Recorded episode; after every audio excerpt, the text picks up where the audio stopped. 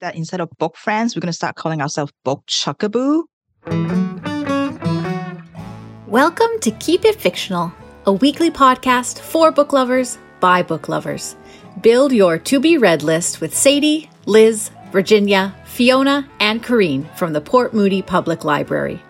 Warning this podcast contains strong opinions and may cause an increase in your library holds list.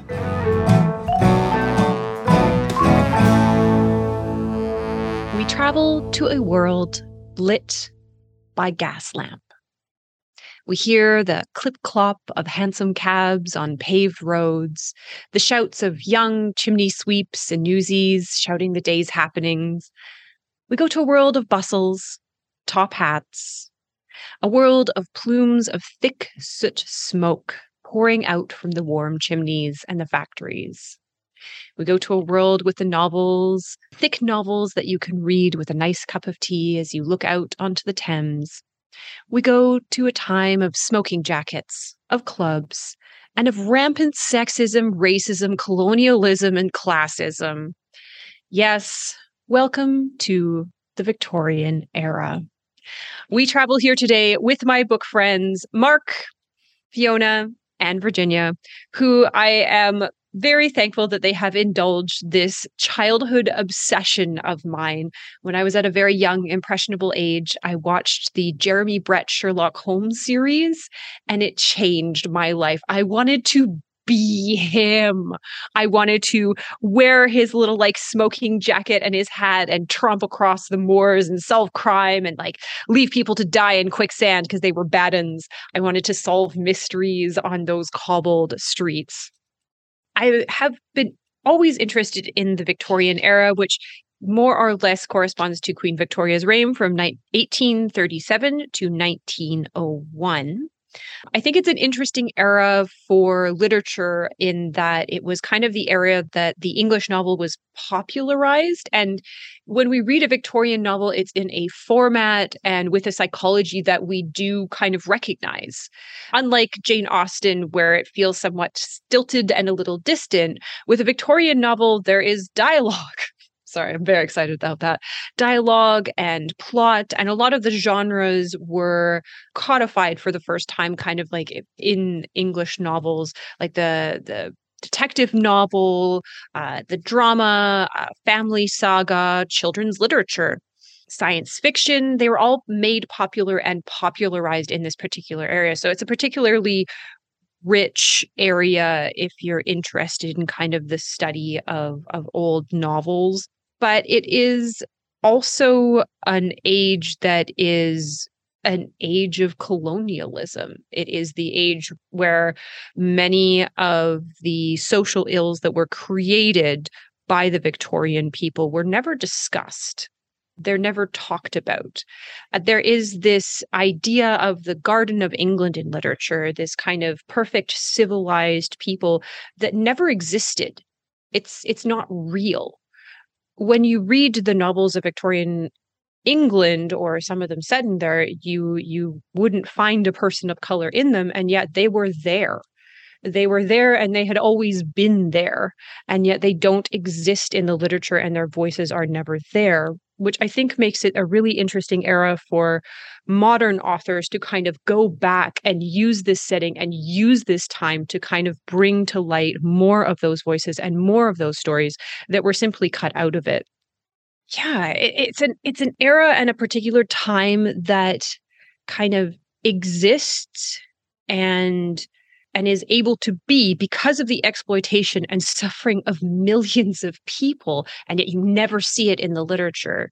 So, for example, if you think about the works of Jane Austen, who's technically Regency, yes, I will take that hit. Thank you. I know she's a Regency author, but all of the money from her rich protagonists like Mr. Darcy and Mr. Bingley, from all that new money, all that money is coming from the sugar plantations all of that money is coming from and because of the labor of enslaved people.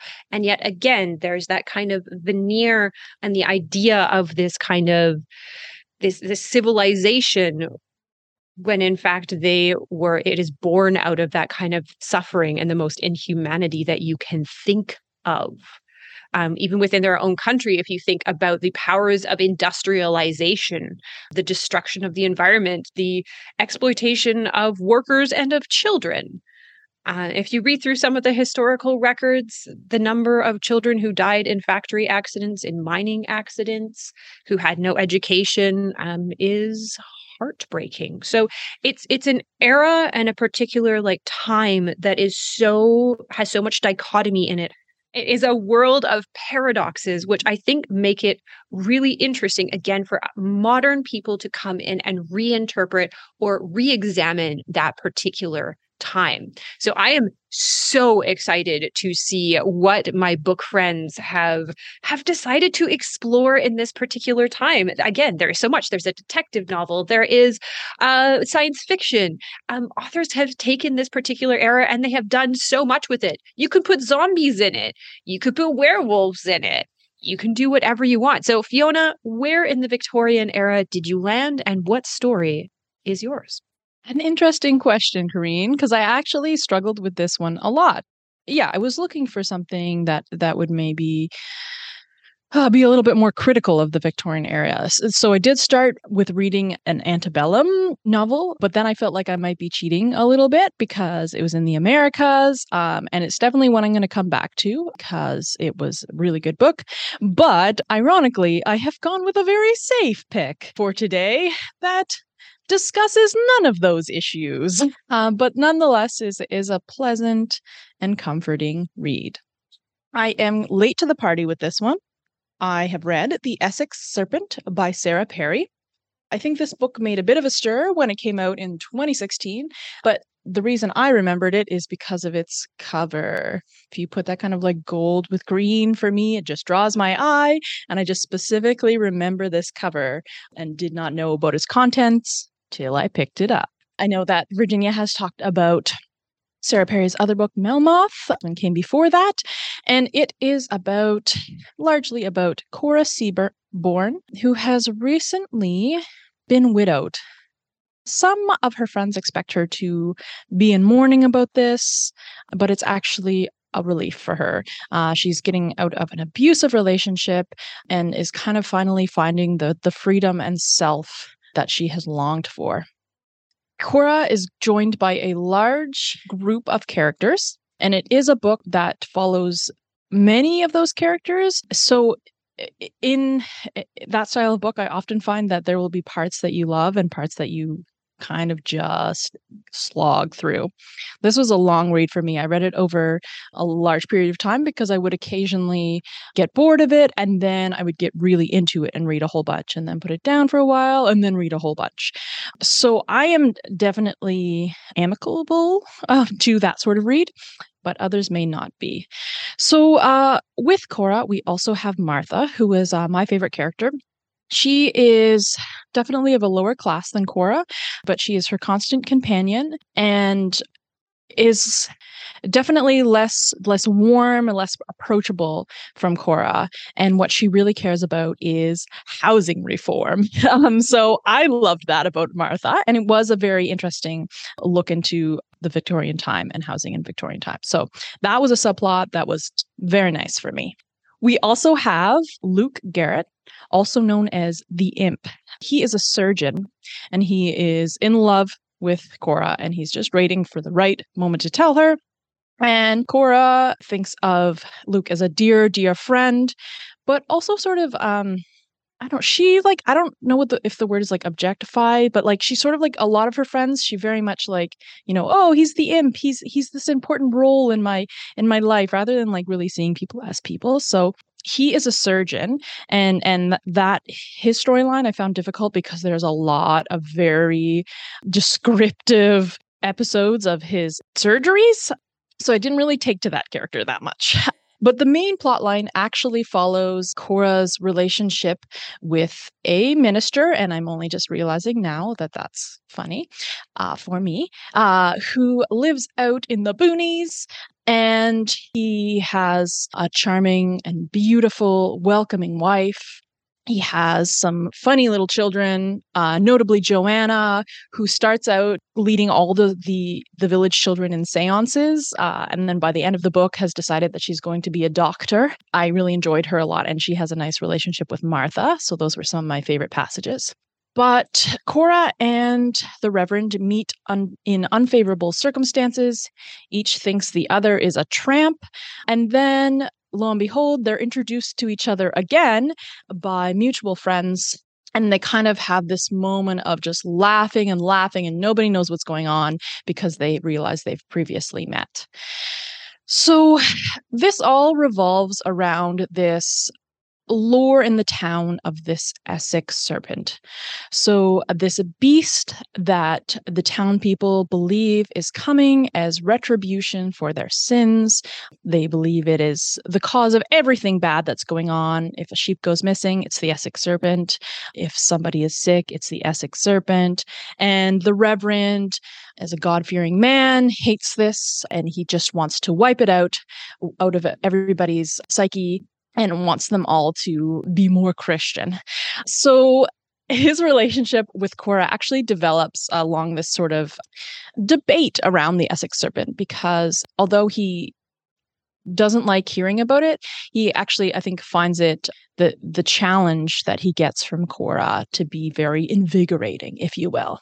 So Cora kind of in this newfound finding of herself decides that she's going to like be a, an amateur paleontologist and decides that she wants to look into re- what's really up with this essex serpent. So it's a very meandering story. London out to to the small town a large cast of characters and the prose are are really well done. So um overall just kind of an enjoyable comforting read it does, in many ways, revolve around an affair, which I found a little bit uh, uh frustrating. But again, those sort of some of those side side plots um, kind of made up for that. And I feel like it's one of those ones where you're gonna like identify with at least one character, but you may have to sort of sit through the rest. When I was reading this, I didn't actually realize that it was the Victorian era. Era. I actually was like, like I'm I'm definitely missed some cues, uh, and it might be because I was listening to it over such a long time. But I was like, oh yeah, like this is definitely like 20th century and they're just sort of like a little bit backwards because they're like out of the main center.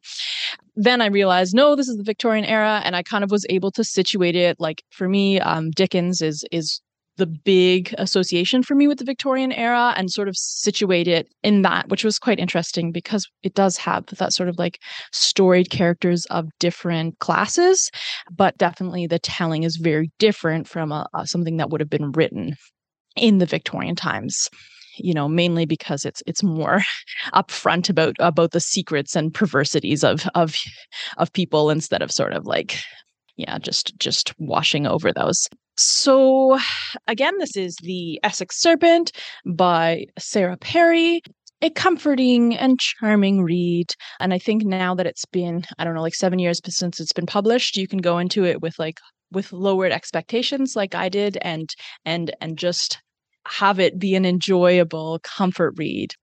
Oh, also they made a prime version of it and and they cast Claire Danes as Cora, which frustrated me a lot because Cora's like whole thing is that she like dresses like a man and she's like kind of like homely but is charming enough that like people like her anyway. like, oh yeah, just like Claire Danes. Yeah. Thank you, Fiona. for that that that I think very accurate description of the Essex serpent. Um, I love that you didn't didn't realize it was a Victorian set novel until much later. Even though I think it's about like the beginnings of Darwinism and like everyone struggling with that. Yeah. um, but yeah, that book is such, eh, eh, and maybe um, Melmoth, which I think Virginia talked about on this podcast before. They're very, she's a very like slow burn writer, like slow, slow burn. And I like the slow burn. I do. Yeah, so it's it's a perfect Fiona book. All right, thank you so much, uh, Mark. What do you have in store for us? Well, it's kind of interesting at the start that you mentioned some of the major social and political issues of the time, namely classism and the class system of Victorian England, as well as Sherlock Holmes. because the work that I'm going to be talking about is a reimagining of the Sherlock Holmes universe titled Moriarty the Patriot. Mm. And this manga series is written by Ryosuke Takeuchi with art by Hikaru Miyoshi. I'd never really heard of either of these writers or artists before, but they have a little bit of past experience mostly doing adaptations of novels and other and anime that have been made into manga series. So it's interesting that they did a remake of like the most famous Victorian era novel, perhaps, at least arguably one of the most well known. In this alternative version of the Sherlock Holmes canon, the story is told primarily from the perspective of William James Moriarty, one of the most well known villains in Conan Doyle's stories. And while Sherlock Holmes does play a significant role in the series, vast majority of the story is not told from Holmes's perspective.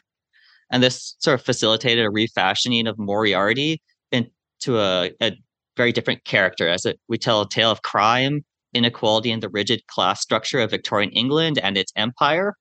Essentially, the Moriarty character is, is still sort of like this famous kind of crime, lord of crime kind of figure. But whereas in the original Holmes stories, he was sort of like a self-serving, kind of calculating, kind of rationalist sort of person. Whereas in this version, he is very much almost I don't want to say a Count of Monte Cristo type figure, but essentially he is helping the lower classes exact their revenge upon the nobles and the nobility, and to ultimately aims to break down the, the structure of Victorian England society altogether and sort of uh, bring about a restructuring of society. So our story begins when William and his biological brother Louise are orphans living in a parish church. They spend their days in each other's company and visiting libraries to gain an informal education and insight into English society because they are essentially the uh, stereotypical Dickensian children. They have no parents. They live in a church. They uh, live with like 20 other kids that the church sort of looks after under like as a kind of act of Christian charity, more or less. And they live there until they catch the eye of one of the volunteers at the church, the eldest son of the Moriarty family, Albert Moriarty, and are eventually taken into the Moriarty home after Albert convinces his parents to do this act of goodwill and charity towards others. But as we sort of find out that the remainder of the Moriarty family is actually not at all interested in the lower classes, they simply take them in as an act of kind of noblesse oblige, as it's known, sort of as a act of generosity on the part of nobles to show their social responsibility and spirit towards those beneath them. But the Moriarty family itself is actually quite rigid in their views. They endorse harsh laws and punishments against the lower classes, against deviancy and degeneracy and all these other ills of society that they view are the responsibility and uh, caused by the lower classes. As time goes by, Albert sort of becomes even more thoroughly disgusted with his family. He had hoped that taking in these two uh, orphans would sort of change their views on things, that they would grow as people, but that's not as how it's gone at all. Eventually, William and Louise propose a plan to Albert that they are going to take control of their family by staging an accidental, quote unquote, fire at the family home, resulting in the death of both the Moriarty parents and Albert's biological brother, who is also named William. As part of this fire, the orphan brother, William, assumes the identity of the bio, the biological brother uh, William. It's kind of confusing. And it sort of plays on in the original Conan Doyle stories. The identity of Moriarty is kind of confused a little bit. He uses different names to refer to diff- the same person. Sort of gets kind of muddled a little bit, and that's why in this story they have the three Moriarty brothers because there's different names and different personas that have been used in the past in some of the stories, as well as other adaptations of Holmes that sort of has this different structure to it. From here, we skip ahead 13 years with William, Louise, and Albert as adults. And William is now in his familiar position as a mathematics professor at the University of Durham. William is now the head of the family, and along with his brothers, have begun to devise plans to reveal the underhanded deeds of the nobility and upper classes through their own illegal and at times bloody methods to uncover the truth behind these people. As such, they view their actions as a kind of necessary evil due to the unwillingness or inability of those in positions of power to make real changes to the way English society is structured or to enforce or enact laws that place the lower classes on equal standing with the upper classes. Their plans often take the form of like very public and elaborate plans to have their targets reveal themselves or enact in a manner that exposes their secret misdeeds. For instance, when they moved to Durham, their neighboring landowner, Baron Dublin, who was responsible for the death of many people locally, he sort of keeps his people living on his land in kind of indentured uh, servitude, almost feudal in a way, as you sort of see these vestiges of the way that the lower classes are kept in line on these farms and uh, estates. And William is approached by a man who would like him to assist him in bringing about the downfall of Baron Dublin, essentially, as this man whose child died after he tried to have Baron Dublin allow him to have a doctor visit his child to check on it, but Dublin refused because they do not have any money to pay for the doctor's services. So essentially, William devises a plan. He learns that Dublin is allergic to several types of food. And so he arranges a dinner with the Baron and intentionally induces anaphylactic shock in him. Essentially, extorts him into signing over some of his land to cancel the debts of those who live on his land and to enact more equitable like practices on his estate essentially so this is the kind of like the kinds of plans that they sort of enact to try and assist those who have been wronged by the upper classes and to use means that aren't exactly legal but they view it as a kind of necessary evil in order to bring about a more just relations between people eventually they sort of begin to build a larger kind of organization that they refer to as the Lord of Crime. And they bring in sort of uh, more trusted confidants that may be familiar from the Holmes canon, such as the Colonel Sebastian Moran and Fred Porlock. If you're familiar with the Holmes stories, you may recognize those names as people who are associated with Moriarty. The other key part of their plan is that while they may be able to bring about isolated kind of uh, incidents and things like that. But if the true motives behind their actions are not known, if the true nature of things that are going on are not brought to the public's light, they'll sort of remain isolated incidences that don't bring about any larger change. And to this end, they try to f- devise ways to become more publicly known, for their actions to become publicized, essentially. For this to happen, they needed to have someone on the side of the law who has an unblemished record, the respect and admiration of the people, and will also side with the truth over protecting the reputation of the powerful or those in charge of them. And this person, of course, is none other than the renowned consulting detective Sherlock Holmes.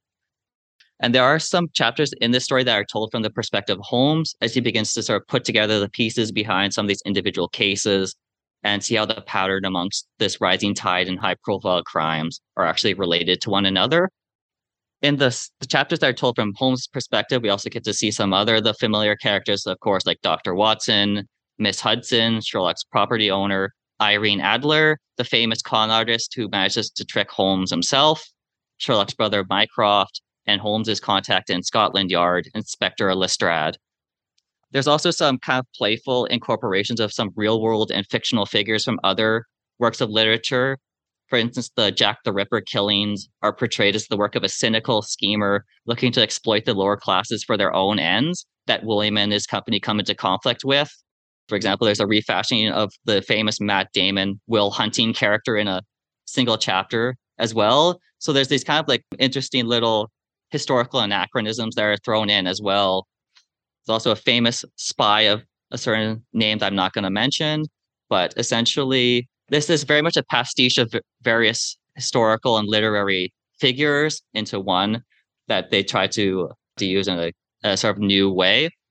If you are interested in a, a tale of crime, the underworld of England, political intrigue, or just the class system of England in general, then you may also enjoy Moriarty the Patriot. Or uh, you could sort of summarize this as saying just do crime and eat the rich. Sold, Mark, sold. Absolutely. I love a new take on the Napoleon of crime. Um, I am, of course, obsessed with the Sherlock Holmes stories. And so that is that is a very interesting take that I didn't think that Matt Damon would be making a cameo in, but there you are. Um, if you're interested in another manga that uh, place in Victorian time, uh, you could do no better than Kaoru Mori's. I'm going to go with Masterpiece Emma. The amount of research that she does is a staggering. So maybe on like Moriarty is more on the educational side. If you're looking for kind of something that is very, very grounded um, and very well researched, and you want kind of that visual, definitely pick up Emma. It is incredible. All right. Well, we are going to take a bit, uh, we're going to dip our toes into the world of Victoriana. We know that there are so many famous wordsmiths from the Victorian era Dickens, Thackeray, my girls, the Brontes. But, you know, language changes, language evolves. And I want to ask all of my book friends what their favorite Victorian slang is. And to be fair, I did share a list with them beforehand. I did not expect them to just have it on the tip of their tongue somewhere of what their favorite Victorian slang is. So, um, Victoria, uh, Victoria, Virginia, uh, Victoria, Virginia, what is your favorite Victorian slang? That's funny because weirdly, that's why a lot of people call me Victoria. Like if they can't think of vision, it's always Victoria. Always. In fact, there's some kids at the library that I think they think that my name is Victoria, and I've just answered to it, and it's too late now to correct them. So, so if ever these kids come in to look for Victoria, it's me. Anyway, um, yeah, that list is amazing. This like mental floss list is great. Everybody should check it out. Before this episode, Fiona was talking about like, you know, there must be a word that we can bring back. And I think for me, there's so many good ones, but for me, I'm gonna go with enthuzimuzzy. And it said it's a satirical reference to enthusiasm. And I feel like on the days when you're just like, like you just have enough of the world and like no i don't need people to be so cheery and too cheerful and you just want to like hide in your own little place and i think that's a really great word to describe that it's just this really overly you know like enthusiastic and you're just like no not today um, so that would be my word. Fantastic. I think I definitely have some of that enthuzimuzzy sometimes. All right, uh, Fiona, what about you? What is your favorite piece of Victorian slang? Oh, they're all amazing. We should bring them all back. I wanted to pick one that I like could use, you know, regularly, but I, instead I'm going to go with bags o mystery, which is uh referred is what you use to refer to a sausage. Um so I'm thinking about quitting librarianship and opening up like little sausage um a cart uh, called Fiona's Bags O Mystery. You hear that, dragons? Get on it. Invest now. Invest early. All right. Uh, Mark, what is your favorite piece of Victorian slang? Uh, I'd have to echo that there's so many great words on this list, but I think if I had to pick just one, it would probably be giggle mug, is essentially a habitually smiling face that just combines two elements that just I would not normally put those two little words together, but when they go together, it just brings a smile to your face, doesn't it? It does. It very, very does. Um, and again, so hard to choose, but mine is definitely one that I can see myself using a lot. And it is got the morbs, which means that you have descended into a temporary melancholy. So next time someone asks, Oh, how are you doing? You be like, Oh, got the morbs, um, which I love. Can I also advocate that instead of book friends, we're going to start calling ourselves book chuckaboo? Because Chuckaboo is a nickname given to a close friend. So we should just call ourselves Book Chuckaboos from now on. So back to you, Book Chuckaboo, Corrine. Thanks, Virginia, for that make a stuffed bird laugh suggestion. Oh, I love it. I love it. I love it. All right. Fantastic. Um, we are going to move on to another Victorian inspired piece of literature that I'm sure is going to be absolutely banana pants. Um, so I turn it over to the queen of banana pants, Virginia. Yes, I actually have chosen a book because I just want something banana pants because I feel like it's been a while since I read something like just completely weird. And I remember browsing in the library and seeing this book on the shelf, never heard of it, never heard about the author. And I'm like, huh, you know what? And then I really love the cover. So, but unlike Fiona, who loves the green and the very like floral cover, this is the kind of cover that that attracts me. And I just really, really love, I, I think, and Corrine can correct me later, but I think these are like steel engravings, maybe? I don't know. Anyway, so I just really, really love that. And so, and then, you know, fall colors still, right? So I felt like, you know, I'll pick this up and kind of something I remember. And um, it kind of reminded me of this set of books that is done by a British kids author called Philip Ardagh he basically took like this before like the internet, everybody does it on the internet, but he basically took like these pictures that he found in these old books and he make up a new story from them and they are like pretty hilarious.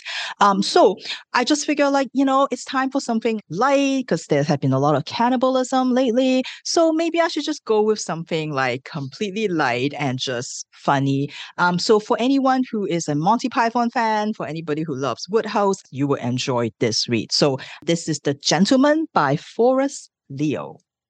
Lionel Savage is having a bad day. His wife, a newlywed, is having another one of those parties again in his house, bringing all kinds of people, bringing all kinds of noise. They're going to dance until dawn. It is just so annoying to him. And all he wants is to sit down and write his poetry. But he can't because ever since he married Vivian, he cannot write. He has sort of lost it. Every sentence that came out looks like garbage. He thinks back to why this awful thing has happened to him. And it was that one day when his butler Simmons came into the room and announced to him that he's bankrupt.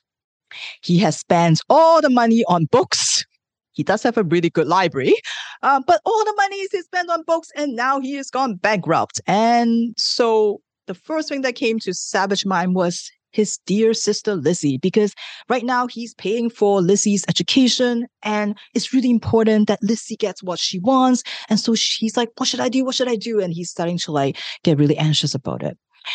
And of course, being a poet, you know, he's realistic. He knows, even though he's mildly popular, his books does pretty well, but he knows that that's not going to be enough to cover all the costs.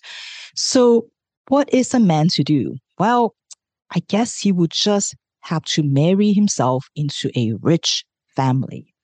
And that is exactly what Savage did. So, in a few months after a very short courtship, he married Vivian Lancaster from the Lancaster family, one of the wealthiest family that he knows. At first, the first time he met Vivian, he was smitten right away by her beauty. And not only that, he can tell right away that Vivian has really, really good taste because the first thing that came out of Vivian's mouth was when she defended him against his nemesis Pendergast, who always liked to make fun of his poetry, but Vivian defended him. So clearly, she has extraordinary taste, especially in her reading. So eh, it should be a happy, happy marriage. But for some reason, ever since they got married, even just that first wedding night, they just don't have anything to say to each other. And he doesn't know why. They don't spend any time together. They don't spend any days or night together. His wife has moved into his sister's old room and he doesn't get it. And his wife doesn't love him. And he have to say, I don't really love her either. So what should I do? And not only that, of course, this whole idea that he can't write anymore really, really, really bugs him. So he is contemplating some extreme measures when the door to his room opened. He thought it might be Simmons, his butler, but no, it is a very mild, skinny man that he has never seen before. And Savage was just mad, like, and he said, like, hey, excuse me, the party is out there. This is a private room. And this guy got like even more like, you know, shy. And he's like, I, am I'm, I'm really sorry, but sir, I just I just want to come in and I hope it's okay if I intrude because I just want to thank you, sir. And Savage was like, I don't know you. Like, what do you mean you thank me? Oh, you know, this afternoon when you defended me, not many people would do that. So I'm just like deeply indebted to you. And Savage was like, what are you talking about? And so the gentleman start to explain some more and say, you know, this afternoon, remember when you saw the priest and he tripped and he fell on the floor and he started cursing the devil? And you're like, oh, if it weren't for the devil, you and I would be out of a job. Remember that? Thank you so much for defending me. Again, I'm so misunderstood. People won't often do that. As Savage started to process those words, he's like, wait, are you saying you're the devil? what? And then these gentlemen start going saying, Hey, how come you're not out in the party? And Savage was just like, Oh gosh, like I hate parties. And he started unloading all his woes and all his mysteries to this stranger that he has never met before that is saying that he's the devil and keep trying to explain like you know what happened to him and and how this marriage is just not working out and it's just like how horrible his life is now and it turns out that the devil is a very, very good listener and that he's just so sympathetic and like he's just making all the right noises. And he's like, Oh, I'm so sorry to hear that. That must be awful to you, for you. And it's just unfair. But you know what? Like, don't worry. Like, I, I'm sure things will get better. And Savage is like, Wow, like this is kind of amazing. And the devil devil's like, You know what? Do you mind? Like, I mean, like, you know, I feel like you and I could be friends, you know, maybe we should get together sometime. Um, and and he's like, Yeah, of course, absolutely. And he liked this stranger so much that he even willingly lent him his copy of Tennyson because, like, the devil apparently has never read Tennyson before, but yet he finds out that the devil's gardener is actually Dante. So he was just very, very excited about all of this. And so this gentleman was like, Oh, yeah, thank you so much. You know, like, again, thank you for you. Like, I, I won't bug you anymore, but like, you know, I should go back to the party. And then Savage was, you know, he closed the door and Savage was like, That was just weird. Like, what is going on? Like, is that guy really the devil or is it just a prank? Probably played by Pendergast, because that sounds like something that Pendergast would do just to make fun of me.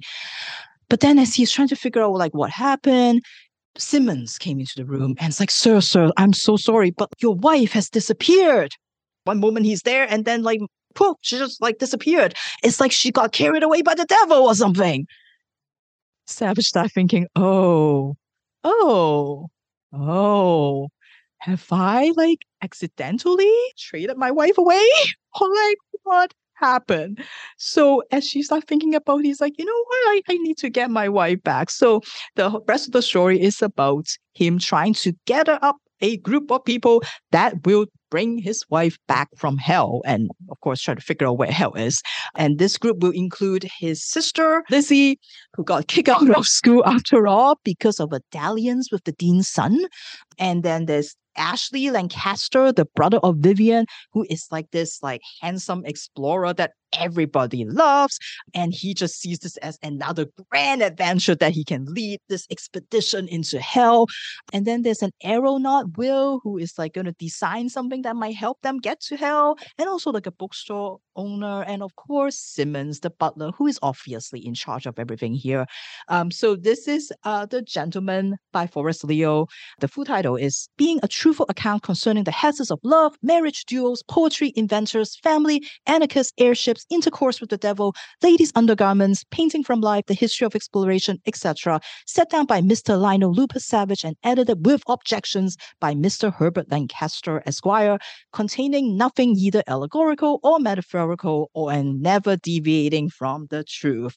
So the whole story is just a fun kind of comedy of errors, a drawing room comedy type kind of story with a lot of footnotes by Herbert, the cousin by marriage, who is going to tell you like uh, like because the the story is told from Lionel's uh, sort of point of view, um, and it's his account of what he thinks happened. And of course, Herbert is like taking every opportunity to tell you that that's not true, or like you know give you like the truth of what actually happened, or just you know like maybe just question a little bit of what Lionel said about himself, especially. Um, so a really really fun adventure, tongue in cheek, just plain silly.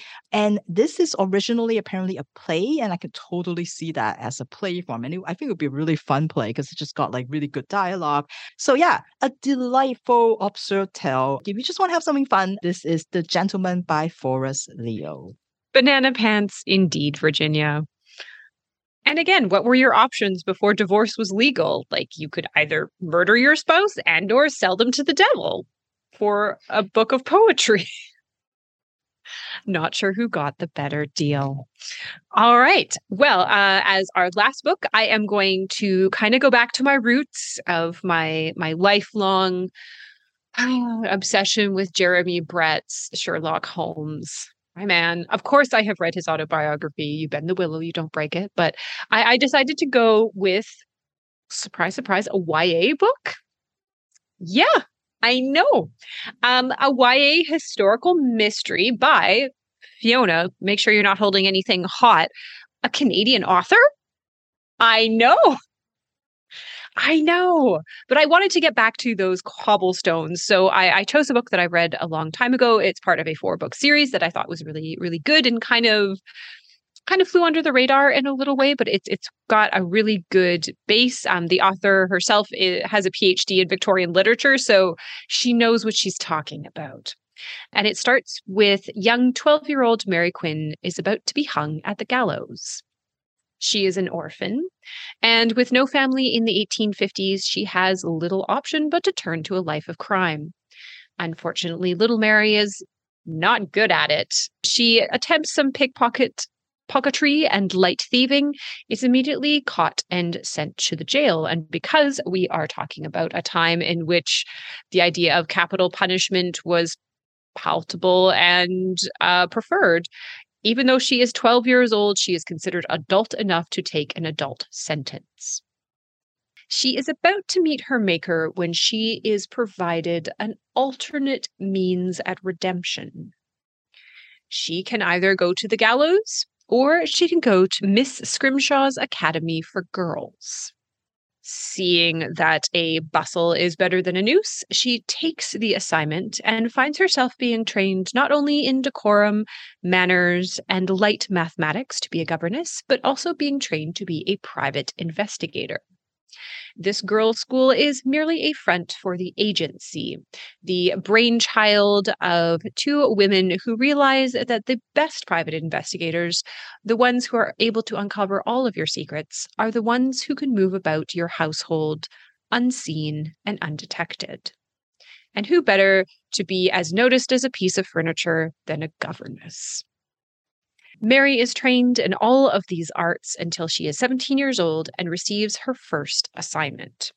She is being sent to the home of a wealthy industrialist, Thorold, who is suspected of trafficking some antiquities and jewels from India into England without paying the proper taxes or duties. As she arrives there, she meets his sickly wife and his spoiled, quite awful young daughter, Angelica, and the young man who is courting her, James Easton. Now, for most of your private investigators like Sherlock Holmes, unless you are going undercover and deluding a poor maid into thinking that you're marrying her and then just dropping her at the last sentence, yes, it's inexcusable. Never forget. Mary is in a fair amount of danger. Not only does she have to complete all of her jobs as a governess and a domestic, but she also has to live in the same house and space as the people that she is investigating, all of whom have secrets, all of whom are willing to go to dire ends in order to protect those secrets. So, this is the first book in the agency series by Y.S. Lee, a Singaporean Canadian author. The first book is called A Spy in the House. Y.S. Lee has a PhD in Victorian literature, so she knows her stuff. You are immediately assaulted with the oh, definitely the smells oh, the smells, the sounds, and the sights of Victorian London in the 1850s and 1860s. She has done copious amounts of research into the lives of this kind of like half life of domestic servants, especially governesses, who were educated and well off enough to kind of be considered a household, but they were also staff or servants. So they were also downstairs. So they're kind of trapped between that upstairs, downstairs world that Y.S. Lee does so well. What I really enjoy about this is that, again, Y.S. Lee is plumbing into that depths of what we consider kind of like the lily white world of Victorian England and delves into the history of the Lascars, who for all intents and purposes, were non European soldiers or militiamen who uh, sailed in the British Navy and some of whom settled and lived in London and in England for a very, very long time since the 1600s. So she really delves into that history, into Mary's history. And again, it's a really complex, wonderful story. It's a very good character study.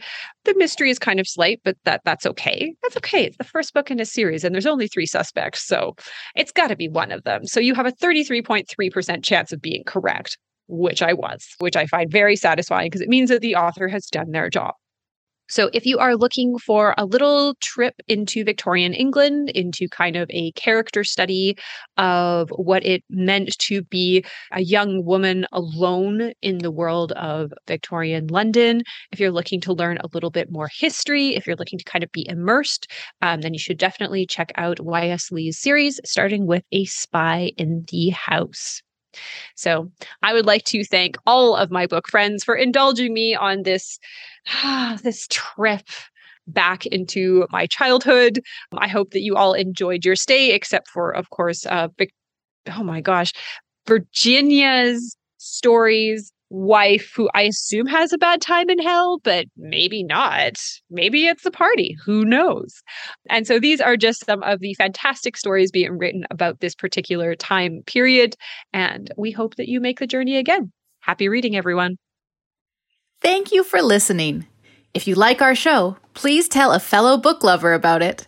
You can find a list of all the books we discussed in our show notes. Join us next week for another fun book chat. Until then, keep it fictional.